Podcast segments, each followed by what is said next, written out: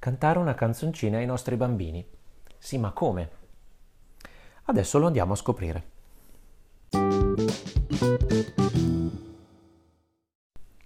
Cantare correttamente è difficile, su questo non c'è alcun dubbio. Possiamo però trovare delle soluzioni alternative che ci permettono di essere anche aiutati attraverso da una parte il buon senso e dall'altra degli strumenti di intonazione oggettiva. Parliamo del buon senso. Il buon senso è quello che la nostra nonnina o la nostra mamma utilizza quanto, quando sta intonando una canzoncina. Non la intonerà bassa, non la intonerà alta, andando così a strappare la voce. La intonerà secondo il suo buon senso, quello che le è stato insegnato e attraverso anni e anni e anni di ripetizione. Ecco, arriviamo ad un punto focale già subito, i primi 44 secondi di podcast. Eh, l'istruzione è importante, la ripetizione è fondamentale. Non si può improvvisare, non ci si può improvvisare nemmeno intonando una filastrocca o un piccolo canto. Questo è uno degli aspetti che vanno presi in considerazione da parte dei genitori e degli educatori che si apprestano a presentare una canzoncina o una filastrocca intonata ai propri bimbi. Servono degli strumenti. Vediamo il primo strumento. Parlavamo del buon senso. Con buon senso nella musica, tramandata eh, verbalmente con il canto, intendiamo la possibilità, attraverso degli esercizi e delle esercitazioni, di poter tramandare appunto un canto una canzoncina senza andare a incorrere in banali errori. Il primo errore è senz'altro quando si strappa, cioè intoniamo troppo basso, boom, oppure arriviamo troppo alto, e questo è un problema. Il secondo è invece intonare correttamente all'altezza dei bambini, all'altezza della emissione dei nostri discenti. Ovviamente se stiamo intonando per il micronido non avremo eh, risposte se non delle lalazioni. Già però con la scuola materna i bimbi iniziano a interagire con noi e rispondono, a maggior ragione con la primaria. Pensiamo pertanto che se avessimo davanti a noi uno spartito musicale che ovviamente non parla, non canta, l'intonazione presente nelle note all'interno del pentagramma, partendo dal Do centrale fino al Mi alto, risultano essere abbastanza approcciabili. Ritornando però al buon senso, questo è ciò che ci viene insegnato da anni e anni di filastrocche che ci canta la nostra nonna, che non aveva certo delle competenze, ma utilizzava l'esercizio la ripetizione per poter portare le proprie canzoncine ai, lo- ai suoi nipotini. L'esercizio del buon senso è molto semplice.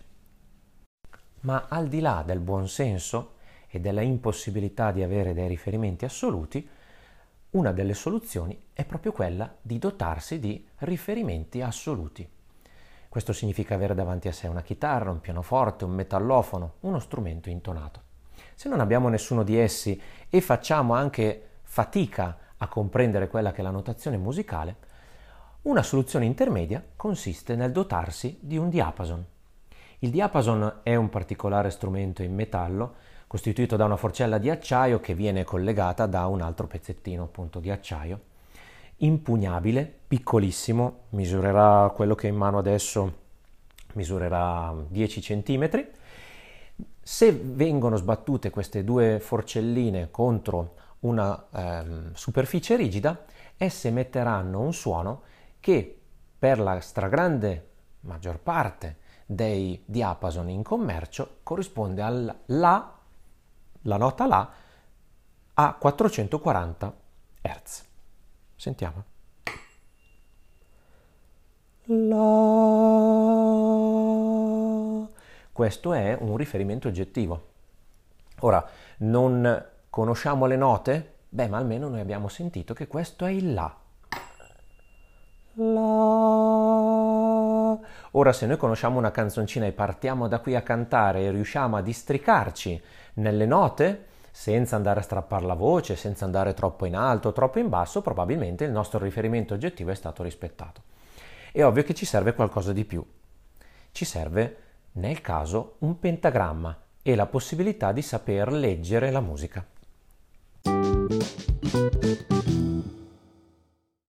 Imparare a leggere un pentagramma e le note è molto semplice.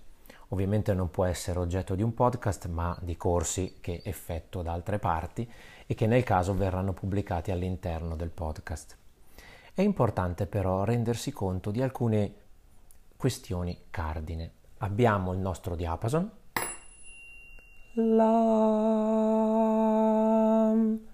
e da qui, in funzione di uno spartito, potremo notare, se non sappiamo leggere le note, almeno se le note stanno salendo o si abbassano, se ci sono delle parole o solamente delle note. In questo momento ho davanti a me Leggerezza. È un brano, è un canto melodico eh, tratto dalla raccolta di Edwin Gordon e Andrea Apostoli, canti melodici e ritmici senza parole. È un canto melodico senza parole. La nota di inizio è un Re. Intoniamoci al Re.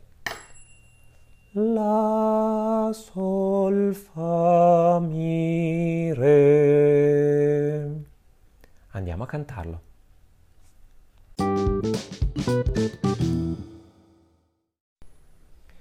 Leggerezza. La prima nota è un Re. La del diapason, la sol fa mi re, re, re. pam pam pam pam pam pam pam pam pam pam pa pam pam pam pam pararam pam pam pam pam pam Pam pam pam pam pam pam pam pam pam pam pam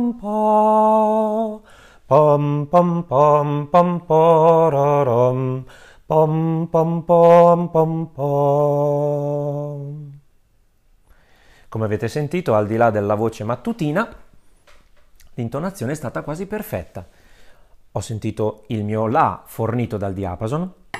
La, La, Sol, Fa, Mi, Re. E così ho intonato. In questa puntata abbiamo parlato di un argomento certe volte spinoso per maestri e per genitori, come intonarsi correttamente per cantare ai nostri bimbi una canzoncina, una filastrocca. Abbiamo parlato di buonsenso, che è la regola fondamentale. Se cantiamo troppo basso o troppo alto, i nostri bimbi potranno certo ascoltare, ma non potranno seguirci quando, nel loro percorso d'apprendimento, saranno nella condizione di ripetere la canzoncina insieme a noi. Abbiamo allora parlato di riferimenti assoluti, strumenti, ma anche no. Il diapason, questo strumentino piccolissimo portatile che ci permette di intonarci con la nota La. L'argomento successivo è stato ovviamente la competenza nel saper leggere uno spartito. E da qui allora eh, lanceremo nei prossimi podcast alcuni piccoli esercizi di comprensione dello spartito musicale. Ovviamente è meglio seguire dei video perché in essi si vedono gli spartiti musicali e non si fa invece fatica nel cercare di comprendere quello che eh, Maestro Ebenezer sta dicendo ma non riesce a mostrare. Ritorno a dire, importante nell'ambito della grandissima arte che porta a tramandare canzoncine, proverbi, oltre alla memoria anche il buon senso, la possibilità di cantare con facilità e con spontaneità. Alternativamente, oltre a questa, aggiungiamo la cultura, la competenza nel saper leggere nei minimi particolari, ma anche con pochissima fatica, uno spartito musicale. Alla prossima!